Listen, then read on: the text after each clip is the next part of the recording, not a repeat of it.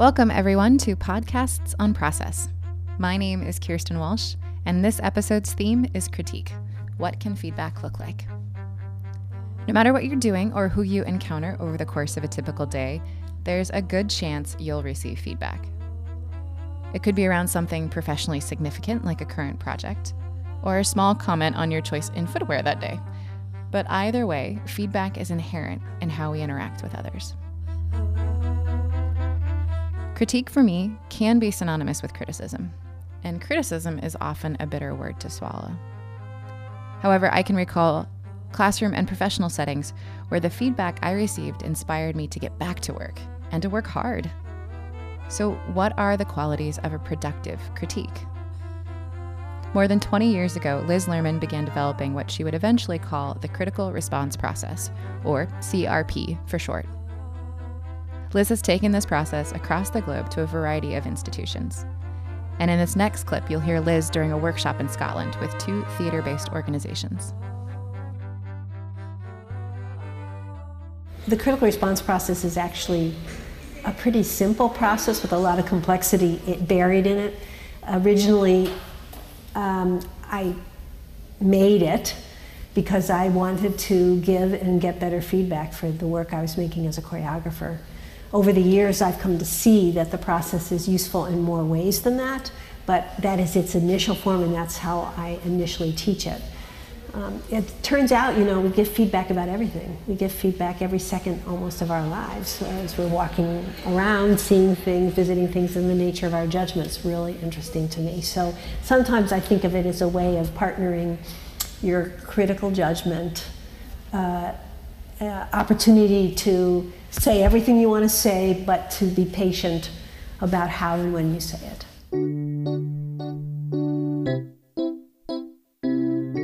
As an emerging curator, studio visits are critical to my practice. These conversations form the basis of a lasting relationship between an artist and a curator. I needed the right conversational tools for the feedback I was being asked to give to artists, so I went searching. I'm like no other, uh, no other, uh, no other. Uh, uh, uh, in this episode, we're going to hear from four guests, and we'll go quickly through the four step CRP process. You'll hear from John Borstel. John helped develop, iterate, and write about CRP with Liz Lerman. And then from Karen Stultz and CJ Phillip, two Baltimore based practitioners recently trained in CRP. And then we'll hear from Joe Basile, co editor of a recent Maryland Institute College of Art publication called Beyond Critique. So, what is the critical response process and why is it valuable? What makes it different from many other frameworks for getting and receiving feedback? I want to make sure we have a basic foundation on the process, so let's walk through the four steps with John Borstel. And remember, we're using the term artist here, but this process has been used by teachers, administrators, scientists, and engineers. I'm John Borstel.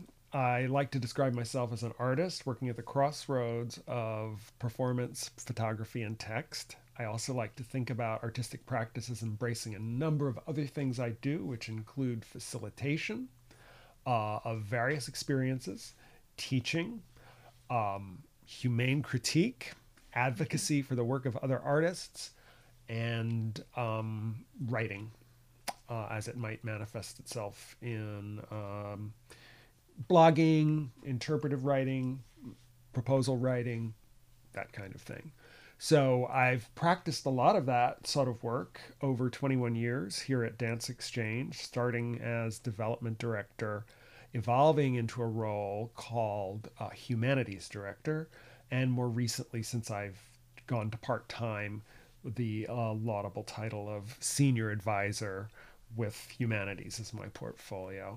Critical response process, as devised by Liz, was a response to the discomfort she was experiencing in a lot of settings as an artist getting reviewed in the newspaper, mm-hmm. as somebody who was um, uh, leading an ensemble devised process to some degree, uh, and needing to have conversations with the artists that she was collaborating with. uh, as somebody who is being brought onto college campuses and shown work by students and, and expected as an authority to mm-hmm. deliver some kind of meaningful statement to them about their work and recognizing in that moment that she was often telling people how to make work that would be like hers as opposed to really understanding what their work needed to be about. So she she was having this kind of discomfort which really led her to start thinking about really what what do you want critique to be? Um, what does make it valuable? And ultimately to define this we want an experience of critique of feedback on artistic work in progress to be one where we leave motivated where we leave wanting to get back to work on what it is that we're working on not either saying it's perfect so I don't have to change anything, or wanting to go to our rooms, pull down the shades, and sleep for three days.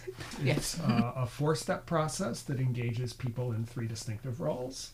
Uh, the roles are the artist uh, mm-hmm. who is presenting the work, uh, a group of responders, and that could be one person or like 200 people, um, though ideally it's somewhat smaller than that. um, and there's a facilitator. And the facilitator is a key role because there are steps and protocols uh, to be followed. And it's not just that the facilitator is somebody who lays down the rules, the facilitator is somebody who sort of needs to make a series of kind of nuanced judgment calls based on all kinds of variable factors.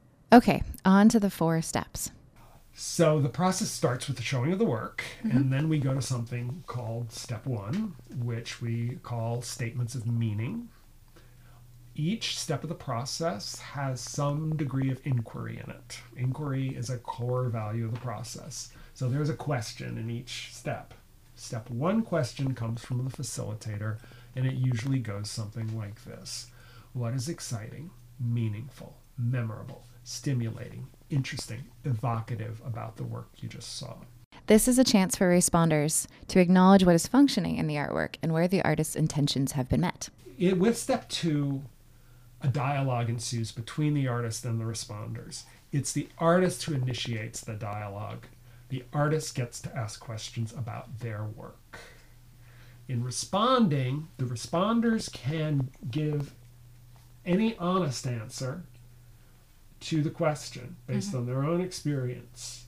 What they can't do is change the subject of the question so they can talk about the thing that's really burning for them. Here, the facilitator can help the artist dig just a little deeper to get to a burning question if necessary. John notes that these questions should be on the artist's learning edge and their needs. Then we move on to step three. In step three, the dialogue between the artist and the responder is reversed and um, the responders get to ask questions of the artist. There's one very particular protocol around this, which is that the questions need to be stated neutrally. Mm-hmm. So that if you have a burning opinion that's driving a question, you need to find a way to ask the question so that the opinion isn't revealed. Mm. This can be uh, challenging for people when they first are introduced yeah. to it um, it's sometimes about reframing, framing bigger, framing smaller, mm. thinking about the larger category, but being pointed enough so that you'll get the artist to talk about the thing that's of concern to you. For the responders, step three is an exercise in understanding your opinions and learning how to frame them. So those opinions lead to dialogue. And the questions in step three can also be motivated by curiosity, too. They do not need to be rooted in opinion. Um, so in step four, comes the opportunity for responders to express opinions. Again, there's this very specific protocol, and this is another area where the facilitator uh, is vigilant and involved. Um, we ask the responders to phrase a request to offer an opinion, which goes like this I have an opinion about your palette of colors. Would you like to hear it? And the artist at that point has an opportunity to say yes or no the artist maintains a degree of control and agency uh, over what they're hearing. Um, that said, in most cases, in my experience, the artist will say yes mm. to that request for an opinion. And the artist is more inclined to say yes if the person who's presenting the opinion in step four has been actively engaged in the process up to that point. So, those are the four steps to the critical response process. Liz and John will tell you that it is a relatively simple process, but deeply complex once you're inside of it. Here's John again with an insight that I believe is necessary to understanding CRP. I've given this introduction about discomfort for many years, but but at one point a few years ago, I discovered, oh, people think that um, we're going to make all the discomfort go away, and actually, no pro- no good process of, of critique will make all the discomfort go away.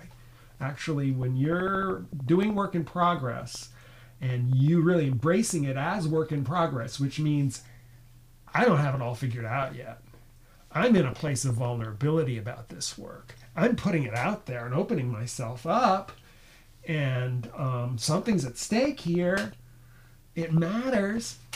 There's natural discomfort in that Yeah. moment. Likewise, you know, if, if I ask you, what do you really think of my work? Well, I've put a certain level of responsibility on your shoulders. You know, I'm Yeah. calling you to sort of higher purpose in that conversation. So the um, we can use a platform to make it really functional. But if it's really working, we're not going to feel comfortable and happy every moment of it. There's going to be some discomfort. Can we partner the discomfort that's functional and make it work for us and get rid of all that other baggagey Yeah. stuff that has to do with people having different expectations or has to do with authority and hierarchy getting in the way of a useful mm-hmm. conversation, has to do with competition, all of which can be functional, but if we can take it out of the conversation for the moment of getting the feedback, then that's going to be more functional. That's sort of the theory behind it.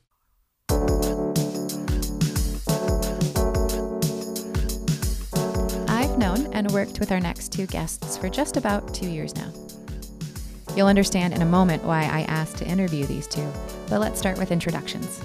Karen Stultz and CJ Phillip are Baltimore based practitioners and community advocates. My name is Karen Stultz, and I'm the Director of Community Engagement at MICA. The Office of Community Engagement is sort of an umbrella entity within the college that seeks to provide tools and resources for both members of the MICA community that are uh, either experimenting in or excelling at using art and design as tools of change, um, as community building tools, et cetera, and also serving as sort of a public interface with community organizations, city agencies, et cetera, outside of the MICA bubble, as we like to say, um, and sort of seeking to, to, to be a front door to the college for community, potential community, current and potential community partners. Well, my name is CJ Phillip, and uh, what I do is always a challenging question for me because there's a lot of different things in that category.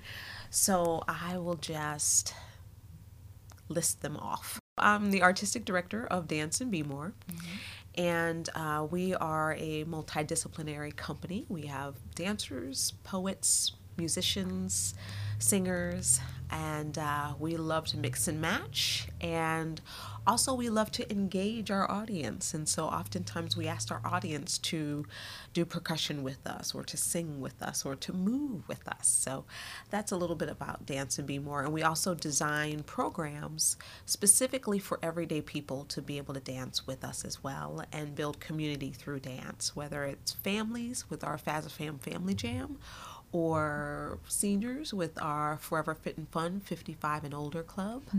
Um, we love designing programs that allow everybody to experience movement and um, experience how that draws people together. Through the Facebook grapevine, I had heard that Karen and CJ, along with a bigger group, had just completed the critical response process facilitation training with Liz Lerman and John Borstel. This is a multi weekend intensive where the trainees practice CRP with each other and bring in guest artists to present their work for review. I asked Karen and CJ, why CRP? Why become facilitators? What's the value you see in the process? And what do you think the future of CRP is going to be in your personal and professional lives? I believe their answers are examples of how CRP can be potent for the working lives of artists and powerful for our daily interactions. That is a great question. Um, And I'm glad you asked it that way this time because I really do uh, feel like um, I really did enter into this first as Karen, mm. second as, you know, hat number one, hat number two, and hat number three. So, you know, I was personally drawn to do the training and to do the work just because I think communication is so critical. And it's so magical when we do it well. And it's debilitating. you know, it's like devastating when we don't. And, um, and just in, you know, in very early interactions with Liz, it was just so clear to me that she she has such a presence and such an awareness and is so tuned in to the person that she is listening to or speaking with at any given point in time. And she has this beautiful way of just navigating a conversation where you just you you you leave the conversation feeling enriched and you're like I don't even know what just happened there. But you know and I think it's because you know you do feel heard you don't feel judged um, you've gotten useful information, but you've been affirmed, and um, you know. So I was just I was so inspired by that, and I wanted to develop that skill personally for myself. Um, and I think you know the two the two really amazing tools from CRP that are useful on a even if you never use it again in a work context, but just in your daily interactions, are these two tenants around um, sort of withholding. Maybe it's three tenants: being curious, withholding judgment, and asking permission. Because mm-hmm. all three of those things happen in the CRP process. I think that first one of allowing it to be about the artist. And that they are on a journey and their learning curve, their journey is different than mine. That timetable mm-hmm. of the journey is different than mine. It's different than the other person who saw the performance and the other person and the other person. And so, if it's about the artist, I've got to pay attention to the artist and where they are in their path and not try to push them past because I think they need to be somewhere else. Mm.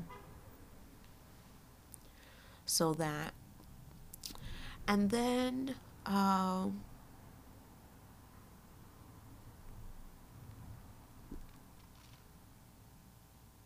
body language. Mm. I I mean it's I always say to people body language is actually my first language. um, I don't know if that's true, but it's certainly something that I pay attention to. Um, and it's really useful in paying attention to it as a facilitator um, or facilitator in training i would should say. Because uh, it tells you a lot about how the artist is feeling when they're feeling eager to hear and when mm-hmm. they're game and when they're starting to feel flustered or when a wall goes up. Um, and it's getting too much. Um, or when there's a wall there that has nothing to do with the art, the craft, but has everything to do with their person, their the 30 years that they spent before they ever walked in this room. that that's just how they are. And uh, and then how do you um, find a place to get them what they need even if they're distant? If you ask the right question, I mean, I've had this experience on occasion the artist has presented work that is definitely work in progress. Mm-hmm. It's unresolved. Uh, th- there's an idea there that's like a burning idea for them, but it's not showing up in the work. You ask the right question, and suddenly they get passionately engaged. Mm-hmm. Um, there's content and meaning in what they're saying. There's a sort of vividness to their presence and then when that happens, you've got all this stuff to work with in terms of a dialogue with that artist, be it a student or another artist, um, that can then uh, direct them to seeing new possibilities, to seeing more. Remember that thing you said about so and so? Can you give that more prominence in what the audience sees? Um, did you recognize the gestures you were making and the energy that you were Mm-hmm. projecting when you responded to that question? Is that an area that you really need to drive your research in for the next stage? Things like that, as revealed through the right kind of question and then refined through the, the, the opinion that you get to, that you don't start with, that's where the, that's where the real nugget of, of, uh, of power, Mm-hmm. I think, lies in this process, and why I feel it's different from kind of the standard critique model that, that tends to operate in, in academic settings.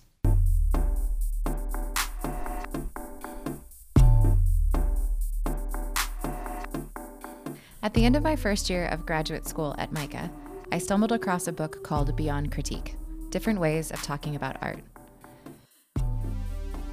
And my discovery of that book just happened to coincide with my first exposure to Liz's critical response process. Beyond Critique is a series of essays from 10 MICA faculty, looking at the variety of ways feedback happens in the classroom. Here's Joe Basile, the co editor of this publication.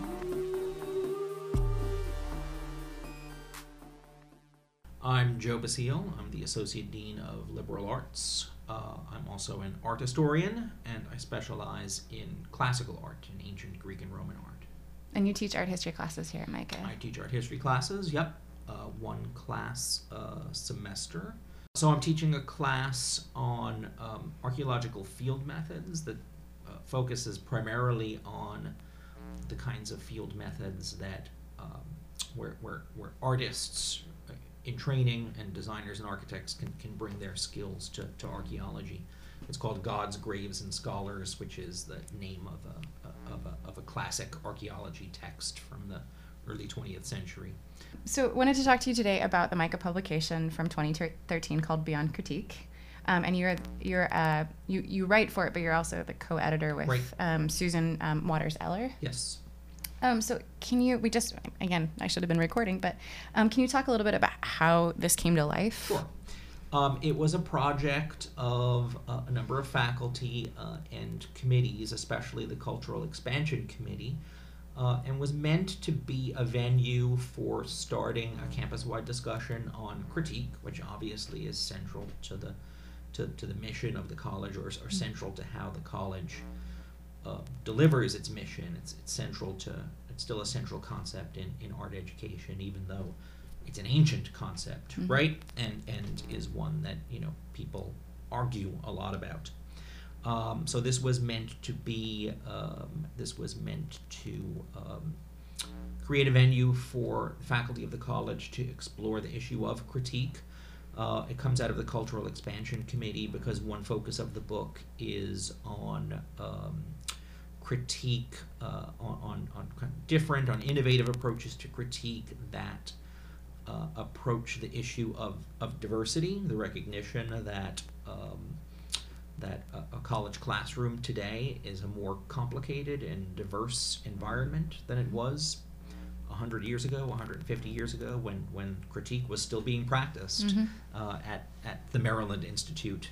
Um, uh, so um, uh, it, it, it seeks to focus on how faculty address issues of diversity. Uh, and I think one of the things we found as we were collecting essays for the book was that um, that the faculty themselves prevent, pre- presented a, a diverse view of what critique is. The essays run the gamut from very kind of traditional organic views of the critique as as a kind of conversation that happens in a class without rules without guidelines to um, notions of critique based on um, based on, on brain science. Uh, my, my co-editor Susan Waters Eller is that, that that's one of her areas Yeah. of research of interest. Um, uh, so that's that's the, the point of origin for And the it, book. at least from several of the um, chapters or essays that I read, it's not just diversity of students, but it's the diversity of the the you know critical reviewers as right, well. right. right. Very, very different. Uh, Ken kind of Krabchek voice. specifically. Absolutely. Yep. Uh, it's um, uh, it, it it also well, maybe wasn't our intent. It, it presents a view. It's a, it's a snapshot almost of of, of how critique is practiced by key faculty at MICA over the last 20 or 25 years.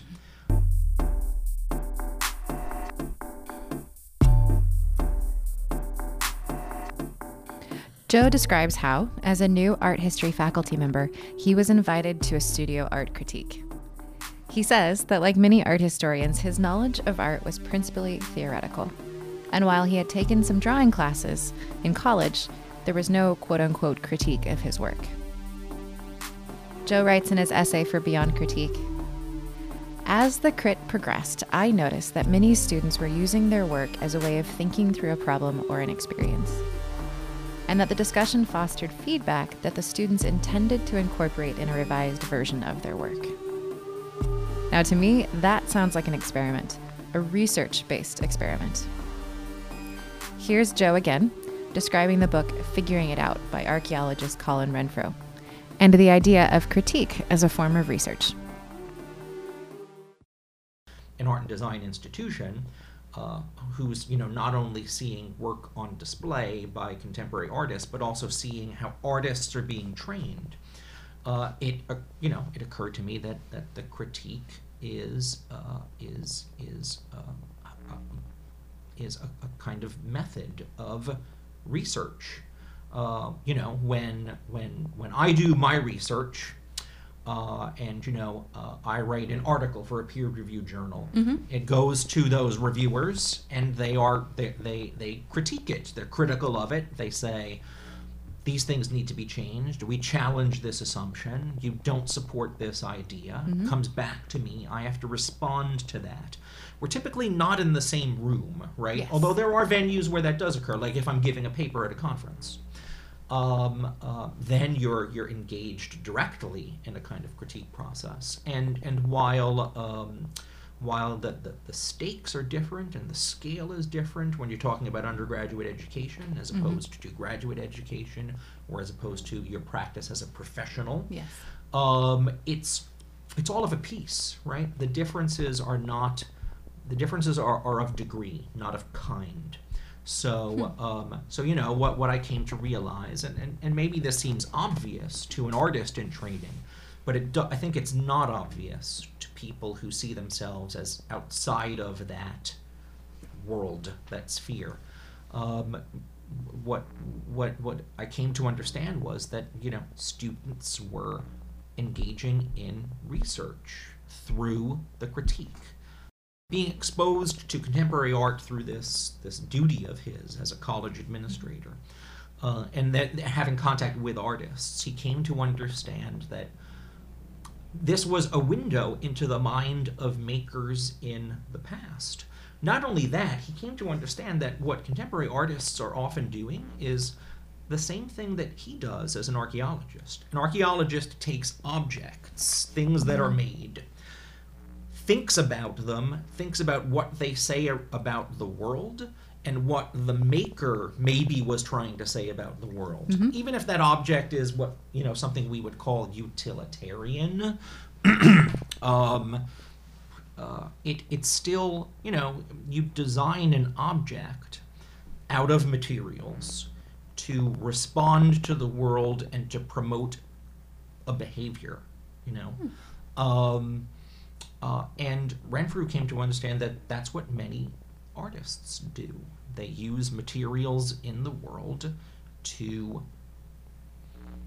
to speak about the world and to um, uh, and to promote behaviors. So uh, he came to call art making a research strategy, and especially modern and contemporary art making.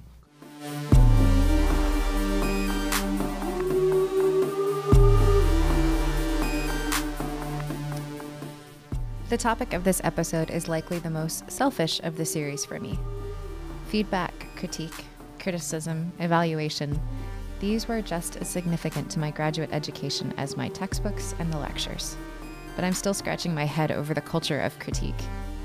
My peers across MICA and I have discussed all kinds of feedback the highs and the lows, the motivational and the discouraging experience.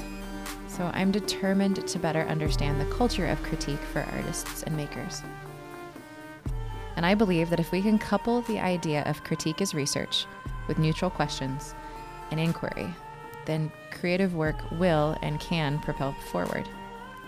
And it'll leave artists motivated to keep doing what they do.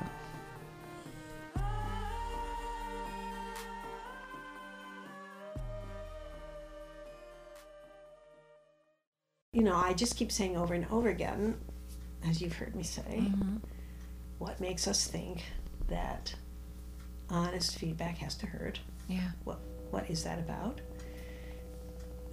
I mean, it's true that people get really good feedback and critical response. I mean, they can't wait to go back to work, and they'll say to me later, "But you know, it really wasn't feedback." And I'll say, "It's oh, it's because it didn't hurt, right?" So you don't even know how to you don't even know how to receive it or where to file it because it didn't hurt. So that's crazy. And uh, and I, you know, I I say over and over again, you can say the whole thing, including how bad it was. You just have to be patient. You cannot say it all at once. I said, did I tell you, know, I was at RISD, I did a little, I did critical response at RISD a few months ago. And I went into a, the, right, uh, right before my talk, I had to walk through a room of architecture students getting feedback.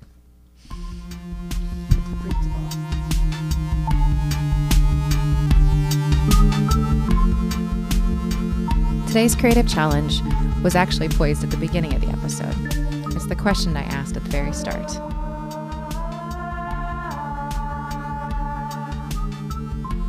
After hearing Liz and our guests talk about critique, I want to know from you what do you consider the qualities of productive feedback and evaluation? Submit your response to the creative challenge in several ways.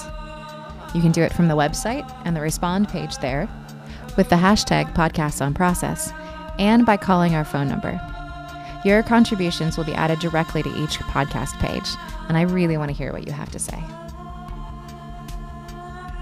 Podcasts on Process is supported by The Contemporary and MICA's MFA in Curatorial Practice program.